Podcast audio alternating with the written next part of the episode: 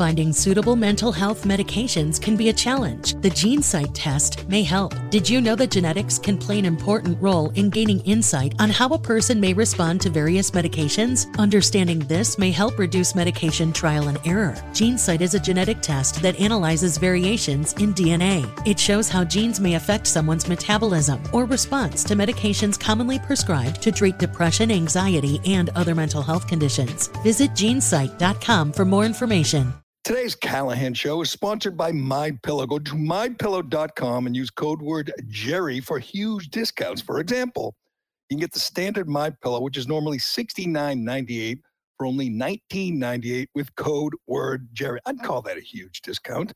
My Pillow is made in the USA and it comes with a 10-year warranty. It's machine washable and dryable.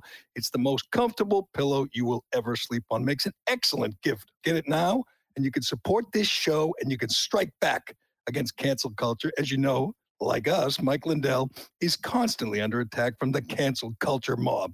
By purchasing from My Pillow, not only are you helping this show, you're fighting back against cancel culture. My Pillow isn't in the big box stores anymore, so you can get factory direct pricing if you order from mypillow.com using code word Gerry. Today's Callahan show brought to you by DCU. Do you love your car but hate your car payment? No problem. Refinance your car today with DCU and they could help lower your monthly payment, lower your interest rate, or both. Applying is easy and their loan experts will help you find the loan term and the payment that fits into your budget. Get out of that high rate loan and get the interest rate and the payment you deserve from DCU. Learn more and apply today at dcu.org slash refinance. Insured by NCUA membership required. This is the Gerry Callahan Show. Welcome to the Callahan Show. This is Matt Carano. We are in holiday break mode, but Gerry wanted to make sure that you had some content to get you through it. Uh, most of you probably are enjoying time with your family and friends, and we are too. But just in case you have some downtime or, or traveling, here's some content that'll help you pass the time. Um, on this episode, we compiled three interviews that Gerry did over the last several months. Uh, we had Robert O'Neill, Dan Shaughnessy, and Mike Milbury on the show. And I'll set up each one just to kind of remind you of what was going on and then uh, just play the interview straight through. So the first one up is Robert J. O'Neill. And this comes from the August 24th, 2021 episode. And as you probably recall, Biden had you know, already long announced that uh, he was pulling U.S. troops out of Afghanistan. August 15th was when the Taliban took Kabul.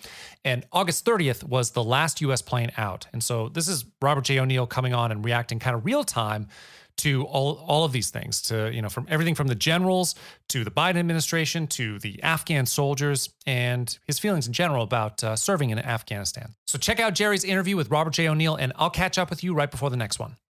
All right, joining us now is uh, friend Rob O'Neill. Rob O'Neill, of course, known as the man who shot bin Laden, former Navy SEAL, author of the great book Operator about his eventful life in the SEALs, and a uh, really good follow on Twitter.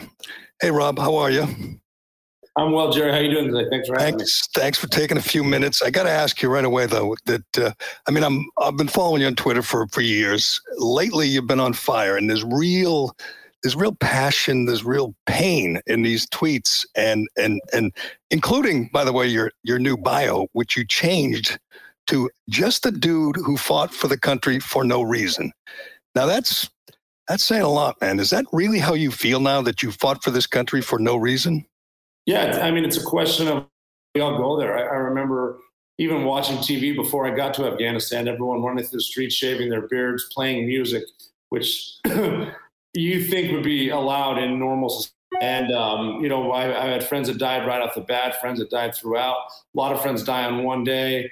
And, um, um, yeah, I just, I just watching um, you know, so many friends died right off the bat, especially uh, the command where I worked, Afghanistan was our area of operation. And we just, you know, we lost everything from helicopters being shot down to ambushes, a lot of death, a lot of Afghans dying.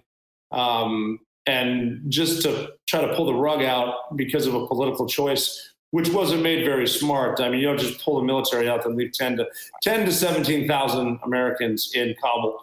Uh, and this is me talking to a lot of veterans that I know. A lot of guys. I mean, now now they're they're talking to vets and putting up crisis lines because a lot of guys are wondering why they wasted their lives for for that nothing mission.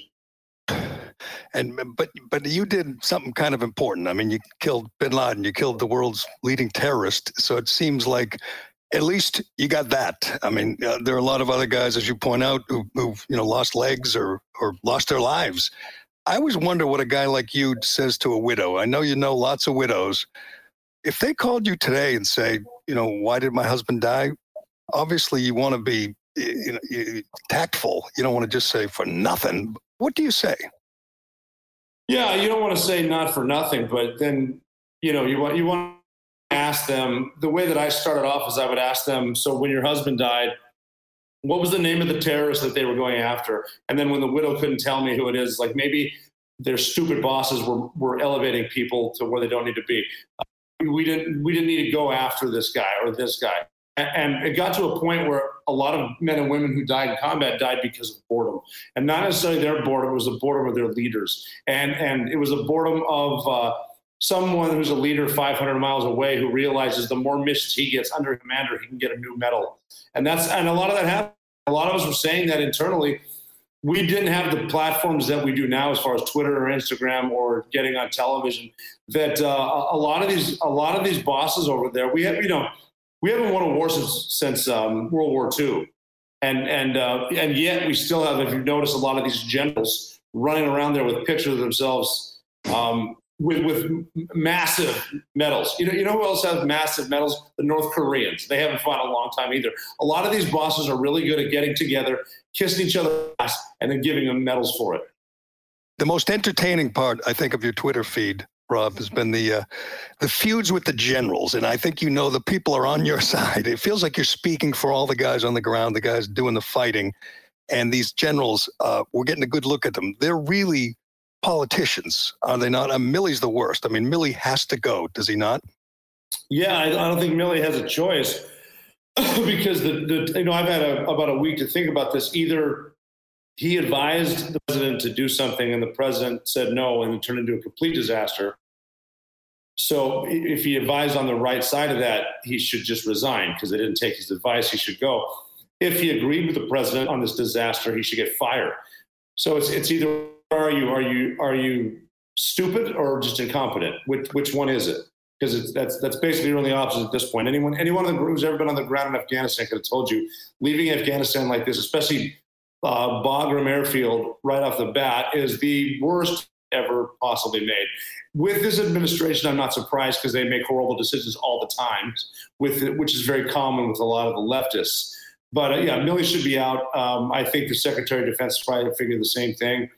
Um, I mean, I haven't even been the worst one. Uh, there are not just calls for impeachment, but there are calls for court martial for President Biden because this is this is a catastrophe that will go down in American history as the worst decision ever made, a series of the worst decisions ever made, and it's all kind of based on a roll of the dice. Like maybe if we pull out completely, they'll forget about us, and then we have people home.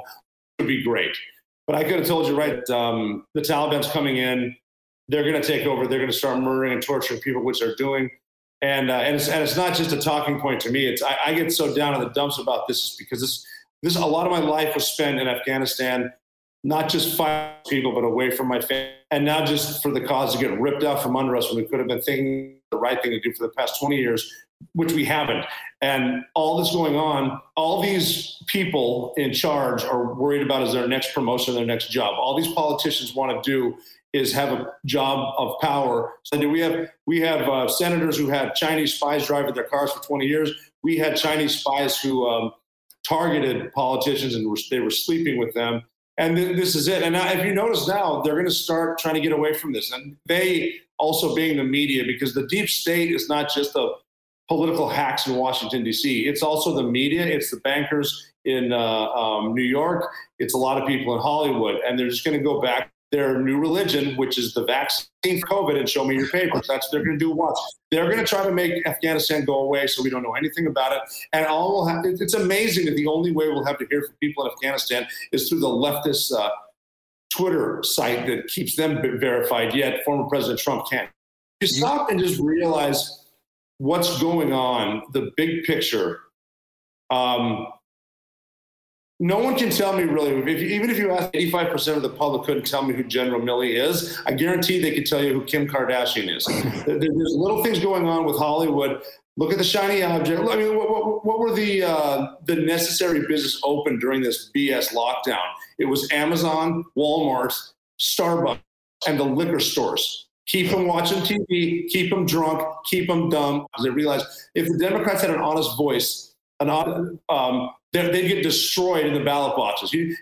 70,000 people didn't show up for Trump's thing last night just because a, a photo op. Joe Biden can't even fill an auditorium. It tells you what's happening. The deep state's working and they're winning because we're dumb. You, you on July 8th, Biden said he sung the praises of the Afghan army and said they were up for the fight. And then uh, after, you know, they gave up after two days, Milley said, nobody saw that coming. Nobody could have expected you know better than anyone the, the, what the Afghan army was capable of and what the situation was like on the ground. Were they just just lying? That all? Were they just lying about the the, uh, the ability, of the Afghans? Someone at the level of chairman of Joint Chiefs has um, twenty to twenty-five people following him around, doing everything from carrying his bags for him, setting up his Wi-Fi and his laptop, and kissing his butt, telling him what he wanted to hear nobody knew it was going to happen is those people, also senior officers, kissing his butt, uh, telling him what he wants to hear. And yeah, nobody saw it coming. Ask anyone on the ground who, who saw it coming. I have buddies of mine that the way we would just back, and this is when I was getting out 2012, and we were forced to bring Afghan out, and they we would joke with each other saying, it's not an Afghan led mission like these generals make us lie to the public and lie to the politicians about. It's like bringing your daughter to work one day and she's four, and you're over there working, but she's painting on the dry erase marker with dry erase marker on the board, and she's yelling, "Daddy, I'm helping!" And you just look over once in a while between sips of coffee. Yeah, you're helping. No, I, I could have told you this was going to happen. The Afghans aren't there to fight. Inshallah, they'll they'll show up for work if God willing. But God wasn't willing for me to show up today. They, are I mean, there are Afghans that can fight. Unfortunately, they're not on their side. I can prove it right now to any general who's listening, and any general or admiral has a problem with me. If we have an army that we trained for 20 years and we outnumbered the Taliban times two, and they lost in three days, my guess is that somebody's not fighting. My guess is that someone threw those American guns to the ground and they ran to whichever stand was to the north of them. That's what happened. We knew it was going to happen. It doesn't take a genius to win this war, to, to, to, to solve what needs to be happened now.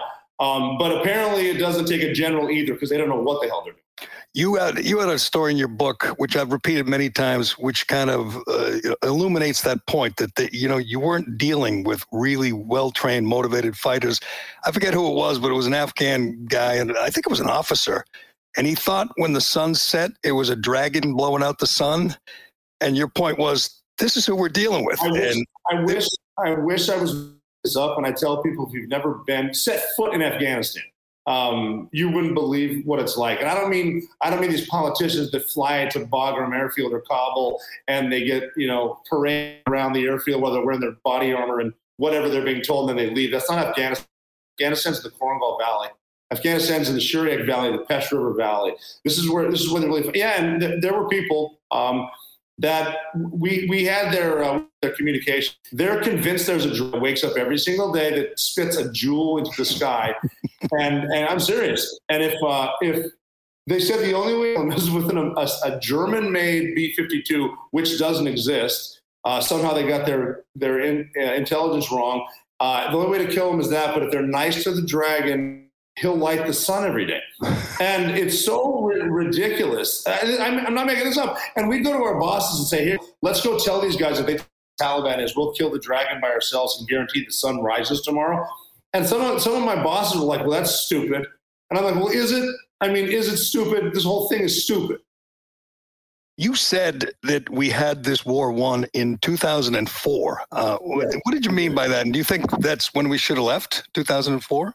Um, well, yes and no. Um, we should have. We should definitely shouldn't have surged like we did. The surge did work in a, in Iraq, and um, just the whole uh, monkey see, monkey do type attitude of of the military. This is the way we've always done it. Let's just surge in Afghanistan. Everyone on the ground in Afghanistan said sending more people into Afghanistan is a horrible idea.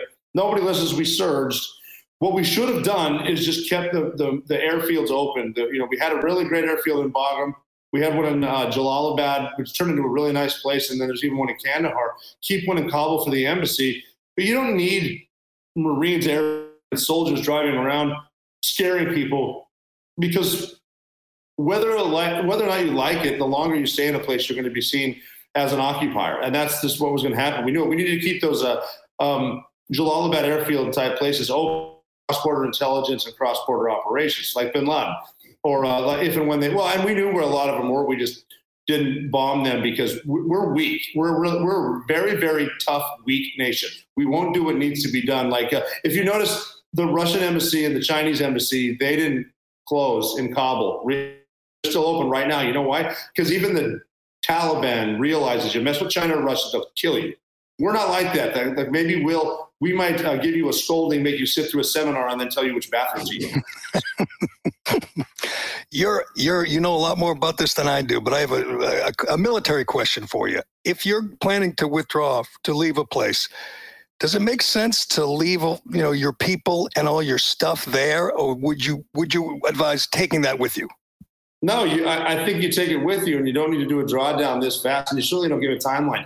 The Taliban, Al Qaeda, ISIS, they don't need to know the even the puppet uh, um, government that we put in place. Um, didn't need to know when we were leaving. Yeah, you bring it with you because you're just enabling the enemy, giving them, giving them all that stuff. And it's, I mean, it's not that it, we make stuff so difficult; it's almost laughable. It's like the, this, here, here's the solution. If any general is listening, here's a solution right now: get eight thousand Marines, give them let them drive through the streets of Kabul, kill everyone who is outside, and then when people go inside, don't kill them.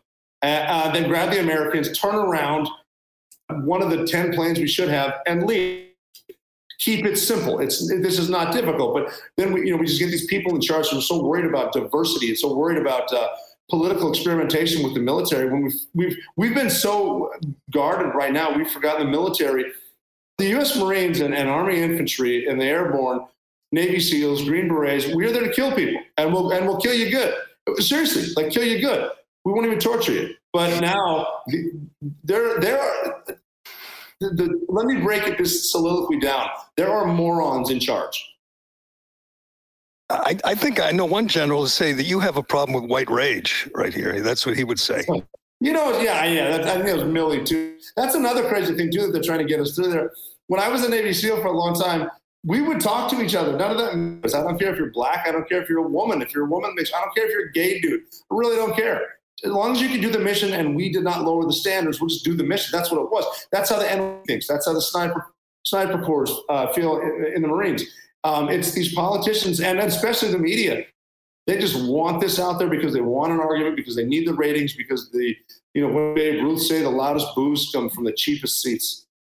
What uh, what do you think happened? I mean, I know now what you'd like to see happen. It's probably not going to happen. You're not going to send the eight thousand in there and just start shooting people.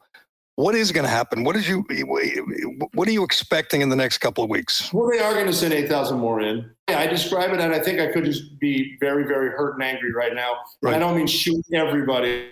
I just mean the guys with the guns that look like they might be Taliban. You know, give them a quick nine ball to the forehead. Um, the rest of them will leave. They'll, they'll leave when they fight us. But we, we, unfortunately, we will need to take some of these airfields back, and it's going to take a couple thousand troops. And and this is a typical Democrat, just like yeah, let's just all leave. We want you to. Oh, oh, I was completely wrong. Let's send in another sixteen thousand troops for real combat. That's, I mean, that's just, it's just what's going to happen. And it's because people in charge don't listen to people below them because they're better than them, they're more powerful, and they're elected officials. And it's stupid. I've called it the resignation for everyone. I mean, some of these, um, even some of these Republican high and mighty right now, I think they were senators when we lost Vietnam. It's time to leave. But uh, what happens if there are uh, hostages? I mean, it seems like at some point they're going to have some Americans and or or uh, some allies, and they're going to say, "We're not giving you them back unless you do X." Is that? Well, that's when you, that's when you go take them, and that's why we have hostage rescue teams. That's what I, I, was a part of a hostage rescue team for a long time. You send them in, you send Delta Force, and send MARSOC in, and you don't need to talk to the Taliban and ask, "Are you going to give them back?" You go in, you take them. It's that simple. The the Somali pirates didn't want to give up Captain Richard Phillips in 2009, but my team jumped in. We flew from Virginia to the ocean. We jumped in, we killed them, and we took the hostage. Again, not complicated. Kill the bad guy, save the good guy, get the girl. That's how it works. What does uh, what does a Taliban guy fighter do with a Black Hawk helicopter? Do they do they learn how to fly it? Will they No. learn how to use the drone? They probably try to chop it up with their sword and eat it. um, eh, that must just offend the hell out of you. It offends the hell out of me that we just left billions of dollars worth of technology, just Yeah. left it there. I don't. I, They're posing in our military uniforms, making fun of Iwo Jima. There's a picture of that out. Uh, uh, Yes. Taliban wearing American uniforms, making fun of Iwo Jima. And I mean, if that's not a slap in the face, I don't know what is. I, you know, I wish we had some Iwo Jima Marines in there. This wouldn't last very long. It just seems like so wrong that they now have all our technology. Do they share it with the Chinese? Do they use it? Do they force the Afghans to change sides and fly for them now? Yeah, the, uh, the Afghans, they'll change sides. A lot of them will. And, and God bless them. Most people in that country are just trying to get on with their lives. And now they're living in hell. And um, as you know, as a father on the ground or something like that, I would my recommendation would be do whatever you need to do, to and to keep your family alive. And that's just that. Uh, they're not going to share anything with China. All of their natural resources, the China's going to steal anyway. And then have, they'll have a gateway through Pakistan, and Afghanistan to the sea, so they can get China's going to be a big push here. I mean, we're, we're like I was talking about earlier, we're in the 24 hour news cycle um, where none of this matters in a couple of days. But uh, China's building, and China's going to build a naval naval base in Western Africa. And I didn't misspeak there. And and um, watch, mark my words on this one. It sucks to be right all the time, but I usually am. Uh, wait for wait for Taiwan. Um, wait wait till China takes over Taiwan and then starts moving near Australia. And uh, that would be a point where, as Americans, what we use as a, as a triage is uh, is uh, forward defense, alliance, solidarity, and deterrence. And we've lost all of those now. I got to ask, Rob O'Neill, what is the Irish Fighting Rock? It feels like something I should know. I should know what that is. What is it? The Irish Fighting Rock is um, what one of my friends pulled one night. He's a um, one of my brothers from uh, Chicago who's Irish heritage, Irish and Lithuanian. I got to add because that gives a little more fire to it. He ended up getting in a in a in a fight at at a bar at a house party one night where he wasn't invited. Left the place, tore back a piece of the street off, went back in, shattered the bar with it, and said, "Remember me? I didn't come alone this time. I brought my Irish Fighting Rock." And, um, he said, "I'm not really sure what that meant, but I just had 24 crying out loud." Time to bring the Irish Fighting Rock to the uh, to the enemy, I guess. And uh, don't know. he's done it. um, so you don't know obviously how this plays out, but do you fear the worst, like I do, that this is going to get worse before it gets better, or you think we're going to be out of there and make a clean break in the next? Well? I mean, I think the only optimism that I have is um, that the Taliban only wants to keep Afghanistan and the valleys Right. they have there, and they want to run Sharia- on the Islamic State of Afghanistan. The, the problem is now that ISIS and Al Qaeda are rolling back in there, and they're there right now. Uh, they're going to start training up again, and, and it, uh, they, they have places to train. They have places they can do stuff where we should be able to bomb them, but we gave up all of our airfields. Uh, they're going to gear towards attacks, and not just for America at first. It's going to be in the West, and I feel really bad. I mean, you know, it, I, I would come through our southern border right now if I was a terrorist and want to attack this country. And the, and the issue is we're so head to head with uh, who's wrong, who's right politically that we've forgotten about Al Qaeda. And just because you don't think you're at war with someone doesn't mean they're not at war with you. And, I, and they want to hit us again in the homeland, and it's scary. I hate it. Um, I wish there was no war. I really would love it if everyone could sit down over coffee, chill out. Not the case. These are fanatics. And the problem is um, they're believers. If you want to hear the truth, follow mchooyah on Twitter, M C H O O Y A H. And Oh, that's uh, right. if you want to get if you want to get involved in some online fights with people who don't know what they're talking about, it's a great place to do it. Normally, I just use Twitter for entertainment, but I've been a little bit serious lately because it's such a shame what's happening. So many, so many of my brothers and sisters who've lost their, lost their lives, and how much you know time I've missed away from my kids going to Afghanistan for a politician to come in here, the election, and just get rid of it. So it's a very dark week for um, uh, a lot of the veterans, and you know I've talked to a lot of them. They they're all in agreement with me. I don't care anybody says. Um, you know they, they you know want, they want to go um, and save these Americans. I still have faith faith in this country. I just think we really need to clean from the top down and get new people in charge and um, and everything. This, this affects everything from the indoctrination of our children by the Marxist teachers they have in public school, to everything like that. We really need people to be aware. Little things like uh, voter ID, one vote on one day in person, because this is what happens. it's, a shame to see it come to this, even though Nikita Khrushchev uh, warned us about it in the 50s, told us he's going to beat America without firing a shot by taking over our schools, our media, and our entertainment, which they did. So it's just a, it's a it's a scary. I try to talk to even my kids about it. They don't believe me, but it's like you know what? It's not going to be my problem. I did my part. I tried to fight. Best of luck. Well, we appreciate the time, Rob, and uh, keep it up because uh, I'm, I'm, telling you, I feel like you're speaking for a lot of people uh, when you're tweeting Thank and, you. and talking. And, and uh, we appreciate the time and uh, good luck, my friend. And uh, go and read. Get get Rob's book. Is it The Operator, The Operator, or just the, the, Operator, Operator is my book. And I got another one coming out with Dakota Meyer in March called The Way Forward that we wrote about what to do next, which is kind of fitting. Ooh, That'll good. be out. Get the operator. You can get a, I will sign anything you want uh, uh, at robertjoneill.com. I will seriously sign anything you ask me. I've had some funny requests, and that's what we need. You know, is a little bit of morale, a little bit of humor, joke with each other. I don't need to sign. Yeah, you know, I used to break glass and kick people in the face or whatever. I'll, I'll sign something about how great of a mattress salesman someone is. I, I, I, mentioned that uh, when uh, the New York Times said that uh, bin Laden was a good family man. You had perhaps your greatest tweet ever when you said he used his wife as a human shield. Yeah, he did. Not, not a very good family man, and he kept uh, his other wives downstairs. So keep keep the young one upstairs, the other two downstairs. Uh, yeah, I'm sure you're a good family man. Thank thank God he was eight feet tall, so you got a clean shot. But uh, we tall. appreciate it. Easy shot.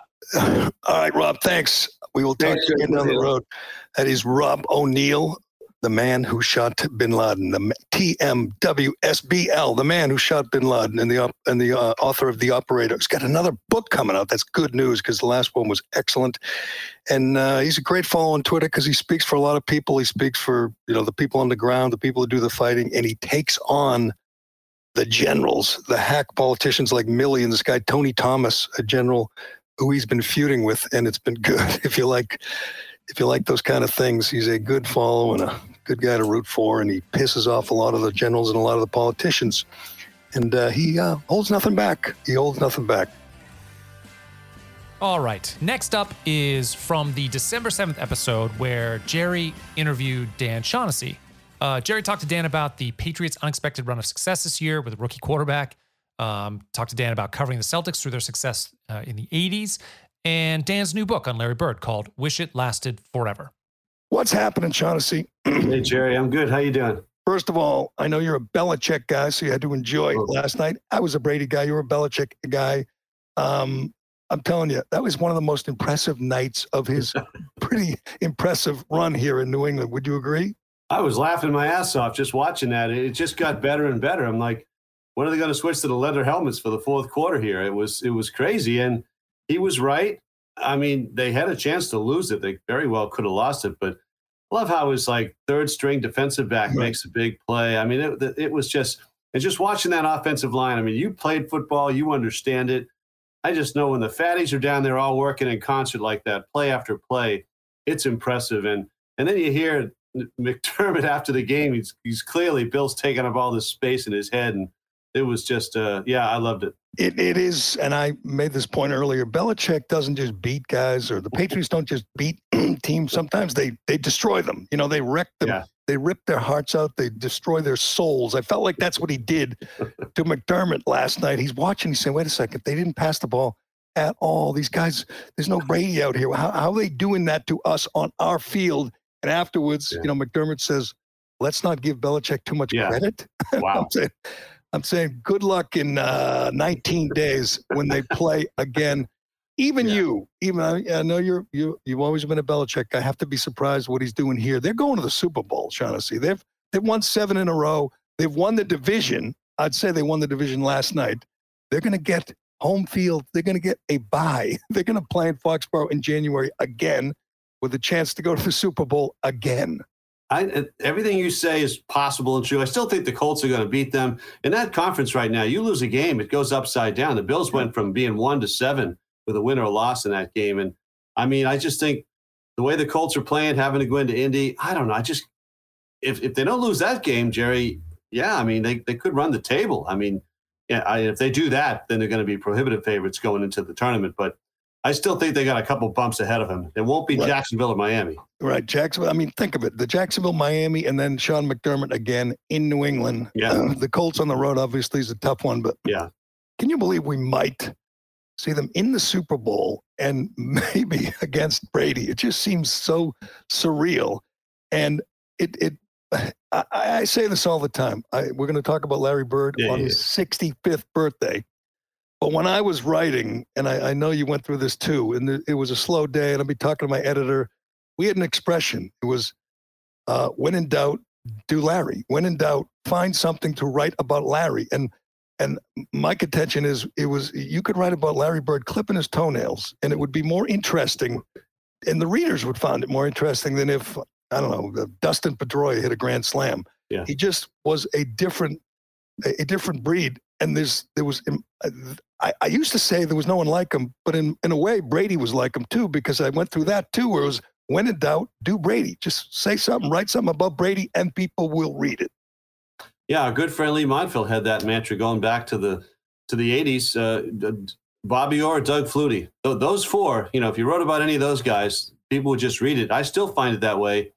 Uh, a year and a half ago, early pandemic, I just did a column on me and Larry. You know, it was just a throwaway thing, and that led to the book. But anytime, and if you know, they they can they quantify all this now with the metrics, and so Right. if you do something for the Globe, they know right away who you know who read it, who who subscribed because of it, who read to the bottom of it.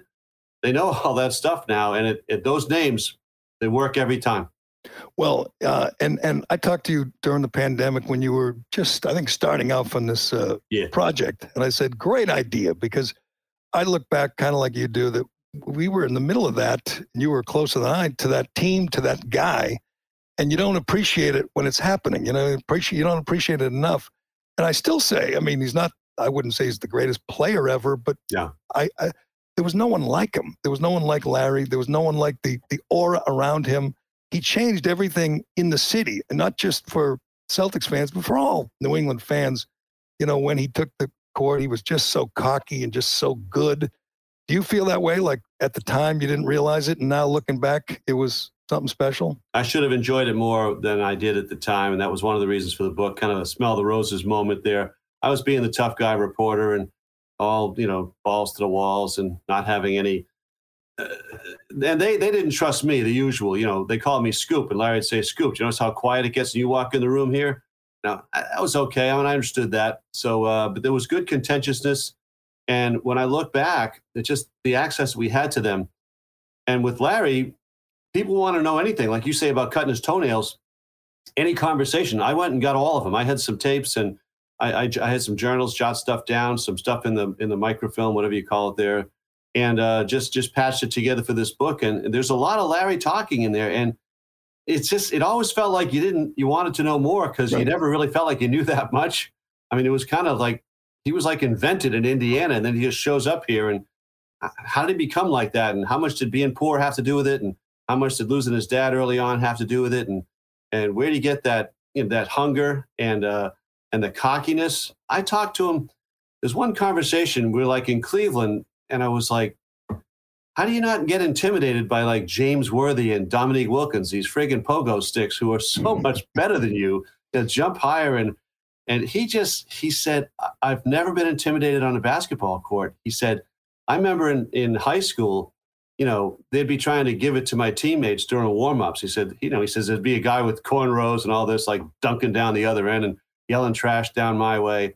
He says, I'd walk down there and say, when this game's over, I'm going to own your ass. And, mm-hmm. and, you know, and then he did. And, and it was like, and then you'd see these people who were physically far superior to him. I talked about the mechanics of that a little bit in the book where Buckner talks about it, just how strong he was. So you know, it's one thing to be able to jump over the you know over the gym and, and all that stuff, but and they say if you get up in the air and you get that big ass and, and you're throwing it around, you know, you can move people around when you're in the air.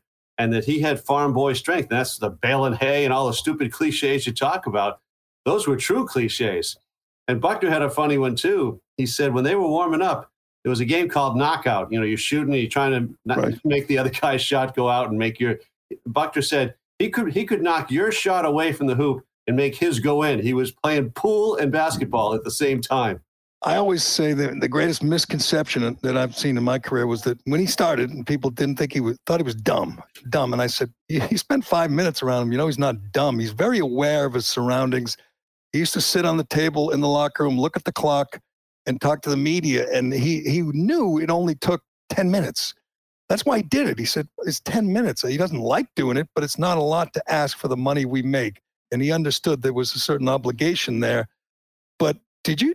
I mean, that's a great point. We don't really know that much of. He held back. You know, he was he was smart and he did answer questions, but he held a lot back, and you never really knew that much about him. You didn't. It's not like Tom Brady. We have like an eight part yeah. series come out yeah. on ESPN.com plus every every you know six months. Uh, uh, and that's why this book is a good idea because I still feel like I, I would like to know more about him. I'll tell you. I'll tell you a couple. You, I mean, we allowed to use bad words on this podcast and all that? We can. Absolutely. I, I figured. So, um, you know, they're in the book. So what the hell? But he, uh, you know, the thing with his diet, like like staying in shape was not easy for him. I'm surprised he's he has stayed as in good shape as he has because he looks pretty good when you see him in these commercials and whatnot. Because he hated it, and I would write about Maxwell getting a bag of bag of burgers from McDonald's. He'd send the equipment guy, you know, Francis over there to get the bag of burgers, and Max would eat in front of his locker. And you know, people wouldn't do that today, I suppose, because the diet restrictions and all that. But, but I used to write about that, and Larry would say, "Scoop, don't write about that. I eat just as bad as anybody in this team." He says, "He says I hate I hate staying in shape. When when my career's over, I will be the fattest fuck you've ever seen." He says, "You know, just look out below because I'm I'm I'm done watching myself on this." And one time he had during the late in the career when he had the bad back, he had to miss about a month, and he came back I don't know, seven or 10 pounds heavier. And he said, he said, I was eating wedding cakes every day. And we said, what, why would you eat a wedding cake? He said, who's going to fuck up a wedding cake? He said, so, so he ate wedding cake. And just the way he, his logic, when we were on the road, he'd, he'd say something like, like you or I would say if we were living that life, like it'd get, it'd get back to the bus after practice at the LA Forum, whatever. It'd say, okay, we just got through shooting baskets. Let's get in our free bus and go back to our free hotel and eat some free food. He says, Well, this life in the NBA, you don't like this. There's something wrong with you. And again, who among us wouldn't think that way? But none of them ever say something like that. I, I saw him, and I'm sure you did too. Saw him, I saw him uh, light up a cigarette one time, and I was oh. like, "Holy crap!" I mean, yeah. that's that's the way he was. I mean, you know, people, you know that he was one of those ones. I had him in college, guys who would never do it, but when they had a few, Right. At the end of the night, the cigarettes would get going. He would do that, and he had a thing with the with the bottles. Molson's were popular when I was traveling with the team. Heineken's, Molson's, all that, and he had a he drew a line on it, and um, and it wasn't because of the expense. I figured, you know, he liked Pabst Blue Ribbon or you know cheap Budweiser, or whatever. But it was the green bottle. He said. He said I was in college once you know, you're at those parties, you just pick up a random beer, start chugging it, and says that third cigarette butt went down, and after that, I could never drink again out of a green bottle. I'm with him. It was Haffenreffer for the people. that, was a, they just call it green death. Um, but uh, and um, did you think Bird was in would be coach of the year, executive of the year? Do you think he after he played? I mean, he said he'd get fat. Do you think he would keep it going, be, remain as competitive and as dominant as he was as a player? it was interesting because he was good at both of those things, and I would not have I would not have been able to guess that he would be good at both things. Because you know, like Ted, Ted Williams was kind of a crappy manager. When you're that good, a lot of times it doesn't translate. We know the drill there. But uh, I remember that he had a phony no-show job at Merrimack Street when he first retired from the Celtics. I, I came into that building one day, and I didn't know what floor the Celtics offices were on, and he was at the elevator, and we're both standing there, and I'm like, you don't know what floor they're on either, do you? And yeah, so so he had two guys not knowing what floor, but his his picture was on the masthead. So then, you know, he wouldn't be a, a big boss here and he wouldn't coach here because he wanted guys like you and me 45 years later to still be talking in these reverent tones so that there would never be anything to diminish his he just wanted to walk away as this perfect player and that's it in Boston. So he he that was by design. But when he goes to Indiana, he does both. But when he took that coaching job, we talked to him. You and I, I had that recording too, Gerry. We had him on the radio with Glenn Ordway. You, me, and Glenn Ordway had him on. It's like the night he got the job in Indiana. we were all like dazzled that he had chose to do this. And uh, I'm like, you hate working. You don't want to do this. He said, I'm doing three years. And um, that's it. And I think that went back to Bill Fitch, who in his fourth year, it kind of blew up. And I think he saw it as a term limits. So he honored that. Third year, he got to the finals and he walked. And, and uh, what's he do now, Dan? Did he sit down with you? Boy, I'll tell you what he doesn't do is is re- return our phone calls, and right. and I was prepared for that. I told Scribner, "Hey, I'm not guaranteeing this guy because he's he's not been doing a lot. I think he's turned off the faucets." Well, that proved to be true. I can tell you, he didn't ret- he didn't call Max. He wouldn't help Max with his book. He wouldn't re- he wouldn't return calls from Jackie or Bob Ryan. He wow. has shut it off, and those are people who wrote his biographies and lived in his house. I mean, he loves them. So right. he's, you know, how he, he's sort of like across the board. If he does, if he's not going to do one thing, he's going to honor that with everybody else, so that people don't think they're getting favored, whatever. And I, I knew, I knew I wasn't going to vault over those people because he loves them way more than me. I always explained this to people that you were a great beat guy and the and the and and you didn't last because if you're a great beat guy you can't last like yeah. 20 30 years on a beat you just you know you just piss off too many people and yeah. you did that on the red sox beat and on the celtics beat and i was glad to see that you didn't uh leave you know you you didn't leave out robert parish's no. uh, transgressions uh in this book i mean obviously it's about the team that whole yeah. franchise mchale and parish and ainge and parish hated you correct he hated one of the one of the one of the chapter titles comes from Cedric Maxwell because uh, 37 years later, I'm like, Max, what was it? Why did he hate me? And Max said, Chief just has a disdain for your ass. So that's the title of the chapter. And it was always the case. I could never bring him out of it. And you will appreciate this. The one time I tried to, to you know, break through, talk to him at the airport in Detroit, because Quinn, Quinn Buckner was there, and I was trying to break through. And he said to me, you know, he said, I'm not talking to you. I don't want to do this. We're not getting anywhere. And you remind me of you remind me of my wife. You remind me of a woman. You know. Well, you're, you're lucky he didn't hit you then, Dan. That's what I rem- that's what I thought of later when all that stuff came out. and it and he's lucky it was pre-social media because he still yeah. gets a standing ovation when he walks into the garden. And I every time I, I just scratch my head, so these people realize, you know, what he did. Talk about a Me Too movement. He you know, he smacked them around his wife more than once. And uh, as someone told me, he does it because he likes it. That's it's it, it's. Uh, we, we, don't have time to get into you know Parish's uh, Parish's track record, but uh, this book is about the team, the era as a whole. Correct? Not just about Larry. Yeah. I know I'm obsessed with Larry, but uh, you kind of cover everything, right? Yeah. So what happens is, you know, I mean, again, Larry gets here in '79. You know, the NBA today is nothing what it was like all those years ago. Right. And Larry and Magic made the big change. At that when they came into the league, the, the, the, finals are on tape delay. 17 out of 23 teams are losing money. There's a drug problem in the league, and it's small time. I mean, they're they're still flying commercial standard holiday inns, all that stuff. So Larry and Magic come in, and then into the 80s, you get this Larry Magic becomes like Ali Frazier, three times back and forth, and and then Michael comes in, and then it goes to the Dream Team in Barcelona, and, and it's global. And now you have this. What you, what you don't have today is, is the ability for the, the writers to tell the fans what they're like. So this is sort of a window back to us being able to you know, live with them, buy commercial, wait for bags, tell you what they're like.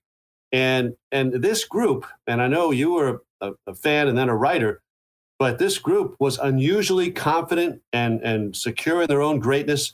They weren't worried about touches. They weren't hugging the other team after the mm-hmm. game to, to form a super team in the offseason. They they hated Bill Laimbeer.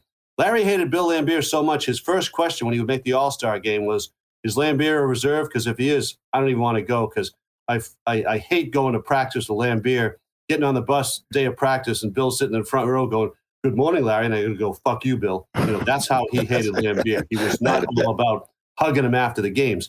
So again, and, and go to you were there, those Celtic practices, seeing Parish against Walton, Bird against Scott Wedman, you know, DJ, you know, going against Rick Carlisle, these things, they they were they loved each other and they they loved playing against each other and breaking chops and having fun and and then going out and kicking ass and taking names. It was just it was extraordinary to be around, and it is to this day.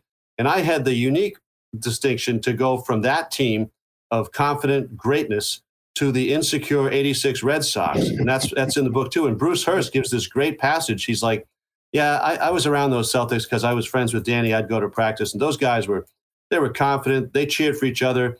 They helped each other. There was no jealousies or insecurities. He says we were the exact opposite. We hated each other. You know, we harbored bitter feelings. Who's getting the most credit? You're trying to crawl over this guy to get to the big leagues. We had none of that grace or confidence or security that those players had. It was it's it's one of the great passages that any athlete has ever said to me. It's great. That is good. Plus, they had the nastiest guy in charge in John McNamara, and one of the nastiest guys uh, in Jim Rice. uh, uh, you mentioned competing with each other, and, and before I let you go, you got to mention at least one of the stories about uh, competing with you. What was the story of of, of uh, you uh, shooting free throws with Bird? He taped up his. Well, it's funny because you this this came up again. That interview with Ordway. I don't know how I had that tape, Gerry, but it comes up again years later. So anyway, it's 85. He gets in a barroom fight. His hands messed up. We don't know why his hands messed up. But at practice, they're playing the Sixers in the conference finals, conference semis, and his, his hands taped like a web, like this. And I'm like, after practice, you can't play in a game like that. And he says, Scoop, I could take my whole hand and make more shots than you. I'm like, yeah, yeah, that, that's not really the point. And he had done this before, obviously. He's like, no, we're going to do We'll see who can shoot free throws with tape on his hand. So they they they put his hand in a fist. Ray Melchiorre balled it up, and he says, "We'll do a hundred, ten, five dollars a throw, ten shots around." He says, "You want to go first, or I'll go first? I said, uh, "I said I'll go first. He says, "You don't like the pressure, do you?" I'm like, "That's correct." But I was a good free throw shooter in high school, like yourself. So, you know, I go out there, I make, you know, I made six out of ten. He goes out there, he's pushing him off. He makes six. I'm thinking this is going to be okay. Second round, they all start going in. I'm not even moving. I'm just standing there. It's coming through the net. And I hear him. He says, I got this figured out. And he did. They were all going in. So he made 86 out of 100 with his hand like that. I owed him $160. And uh, the next night, you know, he'd have that shooting drill early at the garden, late in the afternoon. I'd go there and he'd come up with his greedy palm out. Where's, where's my 160 bucks, Scoop? So I gave him his 820s and he put it in his sock, played with my money in his shoe all night. No. Then he goes out to dinner with Dinah the next night. And he says, uh, after he tells me two days later, he says, Yeah, Dinah, we had our big dinner off you, Scoop. And then Dinah said, Larry, you know, we had our big dinner. You should give that right or the rest of that money back. He goes, Can you imagine her saying something like that? I'm like, No, what a sap that Dinah is, you know. So it was just, and then we did that show when he got the job with the Pacers. We're asking him these stupid questions, all on the radio, you, me, and Ordway. And I, I made some, you know, like, you, you don't want to work anymore. He goes, All I know is I got $160 in my pocket, Scoop. I mean, he never forgot the number. I uh, man, he was the best. And I wonder today, right now, today, if he were sitting in the table in the middle of the locker room and we asked him about, I don't know, we asked him about Trump, you know, or asked him about uh, lockdowns, or asked him about, you know, Hunter Biden. I don't know. You, I mean, would he be as compelling, as interesting? Would he, or would he hold back? Would he be like LeBron? Would he be, uh, you know, uh, hold, uh, carrying water for China like LeBron and, and and other NBA guys? He'd say something that would make you wonder. You Right. wouldn't. You, you- he'd leave it ambiguous enough so you wouldn't be sure. That's what I think you would do. That that is a good answer. Although I know at heart he probably would be a Trumpkin. He'd probably be probably with me on that. Uh, just a guess, but uh, he is 65 today, and I wasn't always so sure he'd make it there. Uh, I know. uh, Dan, you know he's one of those big guys with the big yeah, feet. big people, man. And you know I don't know about his genes. We know his father killed himself Yeah. while on the phone with his mother. Correct. Uh, correct. Yeah, they were coming for him. To, they were going to put him in jail for child support. and he called her up and he did the deed while she was on the line. If that's not going to affect you forever, and uh, it, it's amazing what he accomplished when you consider where he came from. But uh, happy birthday to Larry, and congratulations to you, Shaughnessy.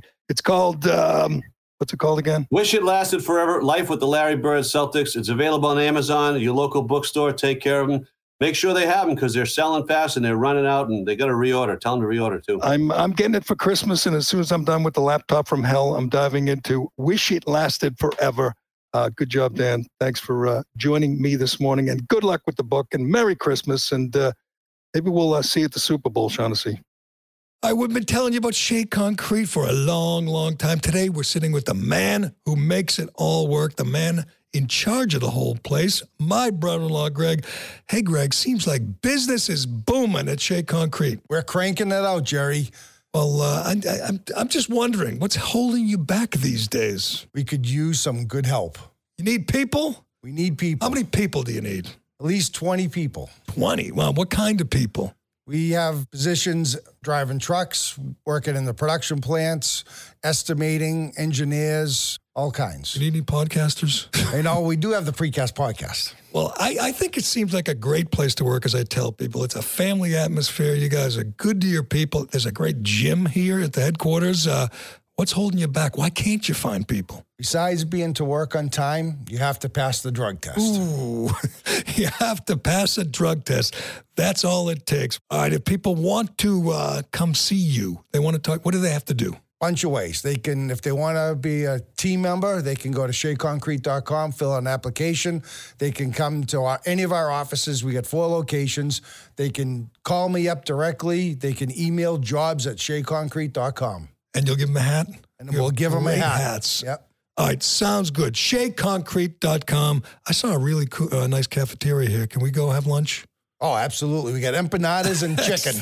Excellent. I don't know what they are, but I'm going to go have an empanada.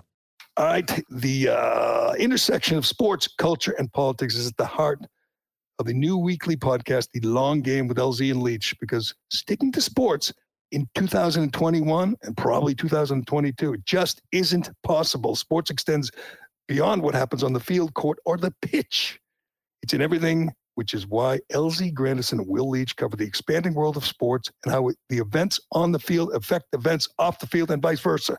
New episodes are out every Wednesday, so you can head to therecount.com or your preferred podcast platform to listen to all available episodes.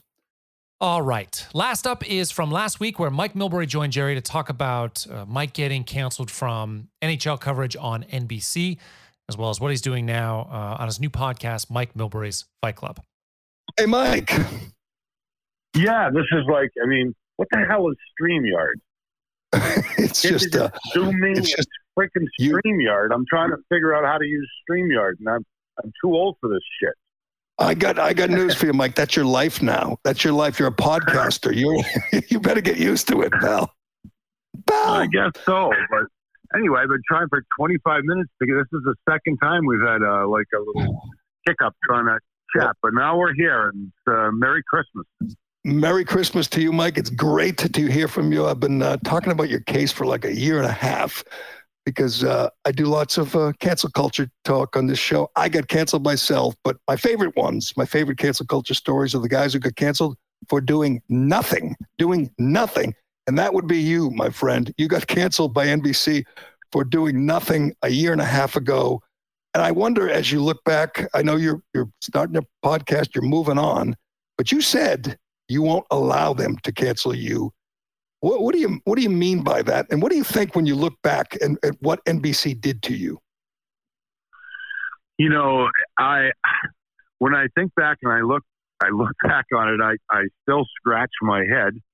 I've been, um, I I really have had a lot of support from a lot of people as I just walk down the street and people say, "You got you got screwed," and I I, I don't know what happened. I believe there was some sort of group or number of people didn't like the way I broadcast or things that I said, and, and I don't know I don't know if it had anything to do with with women or the sport in general. You know, when I would criticize, for example, Alex Ovechkin, quite often Ted Leonsis would call Gary Bettman, and Bar- Gary Bettman would call Sam Flood, my executive producer at NBC, and they'd complain about that. Or if I criticized Sidney Crosby, and these are great players and players that I totally admire, but you know, when they make bad plays, they make bad plays, and you're supposed to talk about them. So I think there may have been a sort of undercurrent of like, you, know, you get this pain in the ass off the air, but what I said, which and I repeated again, that that there weren't any women in the bubble to be a distraction.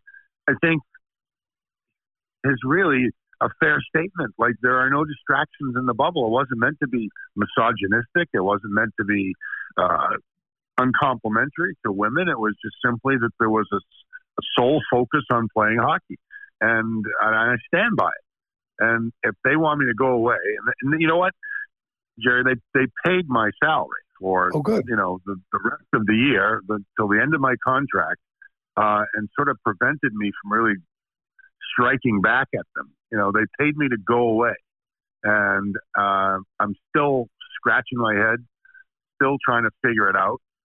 Not, I, I don't have much time left on the planet, so I, I don't really want to be bitter and waste my time being bitter. But uh, I, I'll I'll go to my grave thinking this this was wrong. And when I when I waited till the end of my contract was up, so I didn't want to jeopardize getting any of the, the dollars that were coming in. And when I called Gary Bettman, and Bettman, in the course of the conversation, said he couldn't even remember what I said. I then just thought, like to myself, this is uh, it's really surreal. It was just totally surreal. I, I couldn't believe that I was going through it. I still can't believe that I went through it, but there it is. I, I, I can't either. It's amazing, and I know it's easier to cancel guys who are controversial, like you, who've said things before that have caused a stir. But in this case, you just stated a fact that they're in the bubble, and it helps because there are no distractions, whether it's a wife or kids or a, a family dog. They're not there, so it's easier for the coach to get the players to focus. It's the same thing with when the NBA was in their bubble. Um, when did you when did you know you stepped in it? I didn't know that I stepped in it until I got a call the next day, Oh. and uh, my boss told me, Sam Flood told me, "Listen, you you uh, you're you've got a problem, and we've got a problem, and you're going to have to apologize." And I said, "You're," I said, "Are you you're you're shitting me? You're kidding me? Like really? This is really a problem?" I was I was I was befuddled by the whole thing. And then, and what, and I've done this on a number of occasions. I had done this. I just said, tell your PR people to write whatever the hell they want. I don't care what they write. Stick my name on it and let's just move on. Because that's what I thought was going to happen. I thought it was such a, you know, tempest in a teapot, uh, like other things had been. I mean, imagine having to apologize for, you know, criticizing Crosby or Ovechkin. Like it's just silly. It, it, anyway, this one was, in my mind, was simply uh, let's fly past this. Let's get past this and and and move on. We'll do the next game. And then I, the apology was issued. I didn't even read it. Didn't say anything about it. Didn't didn't really care. And then the NHL came out that afternoon, the, the day after I had those comments, and and called my uh, comments non-inclusive and well, I don't know what the hell else they said. And and and um, then the next day, I got a call from NBC and said we're not going to put you on for the rest of the year um, because of these comments. And I'm like now I'm like really I'm I'm really confused, and so they're sending me home.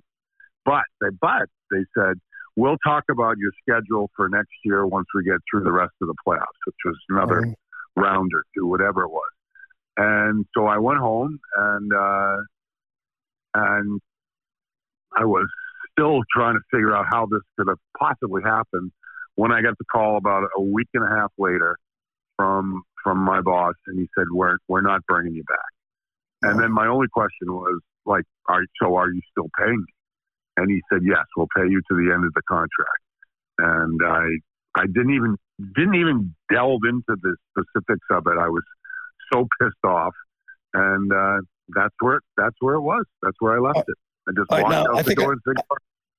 I think I know the answer to this, Mike, but uh, who was offended? Who specifically was offended by your comment?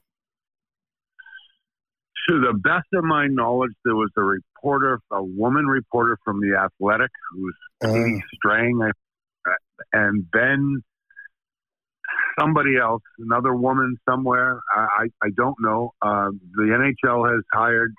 I didn't even know they had hired such a person, but around that time or somewhat before that, they hired a woman, Kim Davis, who's the head of diversity and inclusion in the NHL. And uh, I, I have no idea what her role is or was.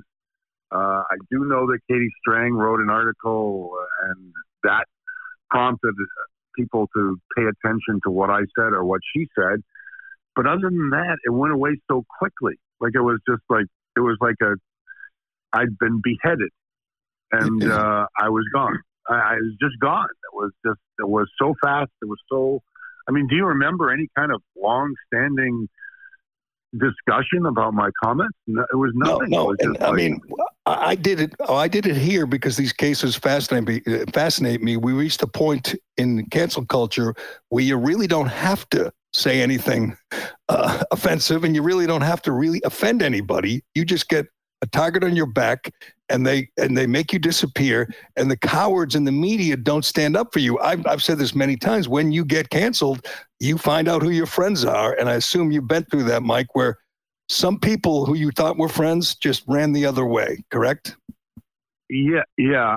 Uh, I wouldn't put it quite as strongly as that, but I would say that, you know, I mean, what? Let's go the other way. Kathryn Tappen came on at the end of the last game of the playoffs and and said some really complimentary things. I mean, I was instrumental in helping her career, as particularly at NBC, uh, and I was so proud of her and so proud of the fact that she would come to my my defense. Um, it wasn't immediately; it was a couple, you know, maybe a month or so later. But I was just so gratified that she would recognize that that I was an important part of her career. But there were other women that I've helped in their careers that didn't feel compelled to step forward, and that today pisses me off. I would let them remain nameless, cowards Yeah. that they are. But I, I just, it was just, you know, this was not intended to be misogynistic. It wasn't, wasn't. intended to be It- it- anything. it- Mike, you don't have to explain. You don't. It was ridiculous. I'm looking at the comment right. It's ridiculous. It's it's a fact. If you don't have your wife and kids and spend pets and things Yeah. there in the bubble, you can focus easier. The coach's job is easier. I mean, it, it was a it was a That's right. perfectly appropriate thing to say, and they again came after you because lots of people didn't like you. You've said many controversial things, and they took this opportunity to take you out. And the people in the media around you, and and and all over the media, uh, are just they're the cowards. They're the co- they know this is not right, and they don't care because they might not, you know, they just don't like you. So they're going to enjoy the fact that, they uh, use this opportunity to get rid of you. It's it's it's insane. It's wrong, and and you should never sit there and, and you know try to make sense of it because it makes Well- no sense. I, I, um I, you referred to the comment that I made earlier, and I, I don't think anybody who's been so-called canceled for not a good reason or any reason, um, you shouldn't feel canceled. They can't, people can't cancel other people. Who the, who the fudge do they think they are? Canceling people. I mean, what the? You can't cancel me. I'm, I'm still alive. The only, the only person that's going to cancel cancel me is the Grim Reaper, as I've said. Like, just you just you can't do it. And uh, and I'll fight back. And I have a, a small voice on my own little podcast, and I'm talking to you, and I talk to other people, and I and I'm I'm not going to let that happen to me without without pushback. It's just wrong. It's just Well- totally wrong. And, There are and- other and- there are other media outlets that cover the NHL. Do you feel blackballed? Do you feel like they're afraid to to, to bring you on because you have been uh, because because of what NBC did to you? Well, um, Gerry, I've been was almost 50 years associated with the league, and the last like 15 were with NESN, CBC, TSN, and NBC. And on all of those positions, I was their lead studio analyst for 15 years. And so I must have been doing something right. Right. But when this happened, uh, the NBC, and this was a kind of fortuitous thing. The they got screwed out of the contract with the NHL. They didn't they didn't put up the right money, and after 15 years, the NHL was Gary Bettman is after every last dollar he can because that means another dollar in his pocket, not just the league's pocket.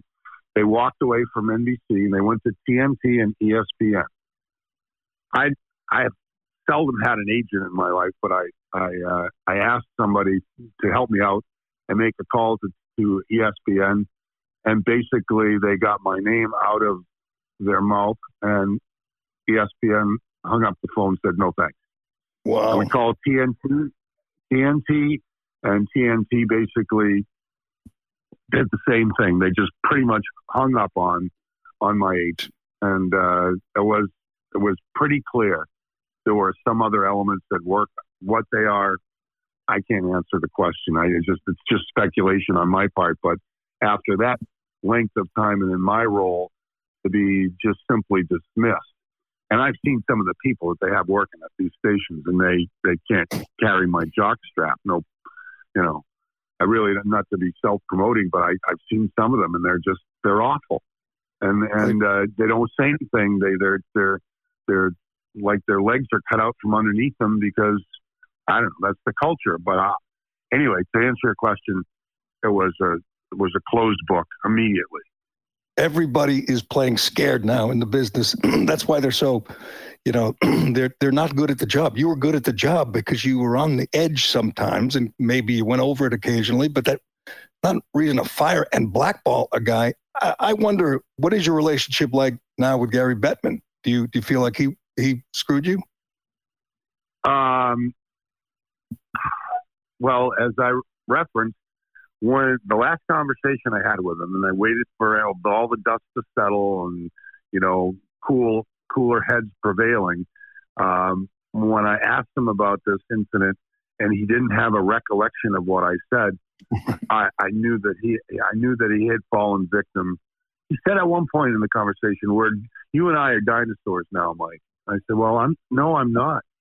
I'm still I'm still alive. I'm not a you know, I'm not a dinosaur. I, I, I think I can think reasonably. I think I can roll with punches. I think I see the new wave of things that are happening. And, but, you know, when he couldn't, he couldn't remember why I had been, you know, sanctioned officially by his, by his league, the one that he runs.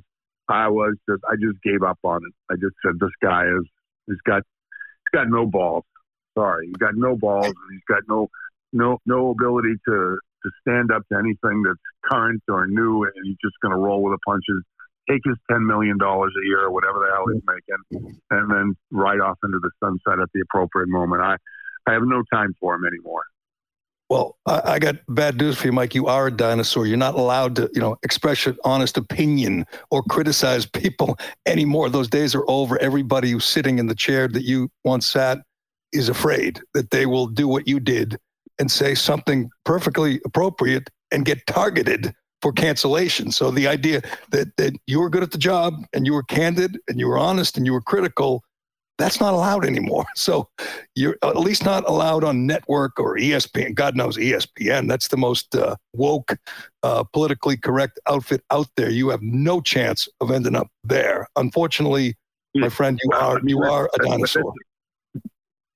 Hey, they they sort of invented woke. They had so many uh, sexual harassment cases at ESPN that it was it's hard to keep count.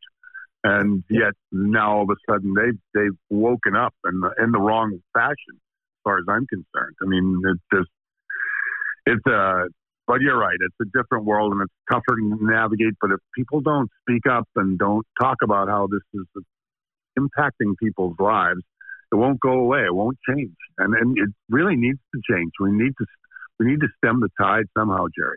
Right, I, I agree. It's crazy, and it's not about you or me. It's about you know our kids and grandkids. Are they gonna? This is the world they're to live in, where everybody's afraid to speak their mind because the mob, the woke mob, might come after them. The Boston Globe or or ESPN or some group might come after them and demand their, their head on a, on a stick. It's, it's scary. It's a scary thing. I wonder if you were still on the job, if you were still in the studio and the NHL canceled the season or at least canceled a week because of uh, because of COVID. What what would you have to say about that? I know a number of people think it's nuts because most of the people testing positive have no symptoms. They're young, they're healthy, they're perfectly fine. I think there's no reason they shouldn't just play on. What do, what do you think, Mike? I, I think I wish I were more informed of all this stuff, but I, I mean, I read today that Northeast Ohio hospitals are full to capacity. Here around the Cape, they're filled to capacity. But I don't see anybody. I don't get it, and I'm not seeing people dying by around me, but apparently we have 800,000 people dead. I know some of them had pre-existing conditions. I'm confused by it, but I am I'm not confused by this. I, I believe that if, if, this is the disease that's going to end our the human race, we might as well go out and a party. You know, just let's just get out there and go fishing, go play basketball, go to a game, go to a theater, and just live on. We we can't we can't keep going like this. We're gonna we're not gonna survive economically. We're not gonna survive socially. Um, somehow we have to play on, don't we? Yes, we do, especially because the new Omicron, which has got everybody in a panic, is not killing anybody. I, I believe Alec Baldwin has still killed more people than Omicron. but uh, you say you're confused, uh, Milbury. Well, get ready to get more confused because uh, your president, Joe Biden, is going to speak this afternoon, update us on COVID, and he's going to make it, he's going to say, he's going to send us all a, a, rapid test so we can test ourselves. What that does, I'm not sure. But uh, You've said over and over you're not going to uh, allow them to cancel you. What do you got going on now? Where where can people hear your uh, your honest opinions? Because I think I think it's, uh, it's pretty I, clear that the NBC has not succeeded in uh, emasculating you, my friend. No, that that isn't going to happen. But I have Mike Milbury's Fight is where you can get my podcast, and we'll we're, we're we do it every day. It's only 40, 45 minutes, depending on how long the guest goes. We had some great guys on, like, uh, and I hope you're going to come on sometime in the near future. But uh, Darren Pang's been on, Eddie Olczyk, Keith Jones, Harry Sinden. We had uh, Joe Bertagna yesterday, who's you know known locally as a goalie guru, and we we've had a lot of laughs. One of the fun things about it has been to connect with people. You know, when you, you step away, as I did from my position and you have from your position, you know, you lose some contact with some people. Right. So having a podcast has been fun to like just, hey, I'm here, I'm alive, I'm doing well. Where, how are you doing? And it's a, a, a chance to go to the office when nobody goes to the office anymore. And I'm doing some, uh, some work for WEEI, which is just a little bit of a hit on Thursday mornings, uh, but it's but it's been fun and fun to talk to all the cast of characters from Greg Hill to Courtney Cox and Jermaine Wiggins over at WEEI, and and um, I'm in the process of of trying to write a book. We'll see how that goes, but I've I've, I've hooked up with a few people that are, are helping me out. That's wow. been fun, and maybe the biggest challenge is Gerry. I at my uh, my advanced age, I'm learning to play golf and uh, wow. I'm having fun. Yeah, I mean, I'm I'm I'm now living in Mashpee, New Seabury on the Cape, and uh, mile and a half away from a golf course. I've never been a golfer, and uh, you know, I was out there yesterday in 40 degree weather, hitting the damn thing around by myself, and and loving it. It was wow. it was fun. 50 years in the that's NHL and never golfed. I mean, I, I that that's all, all that's all hockey players did in the summer. I, um, you know, I had, I have six kids, and um, you know, it seemed to me a little unfair to like devote myself entirely to my profession from September until whenever we were out of the playoffs in, right. in April, May, or June, and then decide to play golf three days a week, and that's like a six-hour. That's like a six-hour deal, and I just so I decided to spend a little more time with my little people, and now that they're all big people, I, I can go out there and chase around the golf ball, and it's been really it's the weirdest game ever. Like I, you know, I used to muscle my way through football or baseball or or hockey, but now this is just a game that's played right between your your ears. I yeah. mean, you can't you can't muscle it. You have to focus, strike the ball, and then move on to the next shot. It's just, and you've got nobody else to blame but yourself if it doesn't right. go well. It's not. It's not a game, Mike. It's a drug. All right, it's a drug. Get, you, you're addicted now. It's dangerous, but uh, good luck with that. It is called the Mike Milbury Fight Club. They go to MikeMilburyFightClub.com to to check it out. Is that the deal? That's the deal. And uh, you know, thanks for catching up with me. It's been. Uh, I'm glad you're still not pulling any punches. Um, and don't ever stop not pulling punches, my friend. I, I will not, and you won't either. This is the only place you can do it, man. You got to do a podcast because that's the only place you're allowed to speak your mind these days. But uh, we appreciate the time, Mike, and uh, we'll talk to you again. I'll come on the uh, Mike Milbury Fight Club anytime, my friend. Thanks a lot. All right. Thanks, Gerry. Talk to you soon.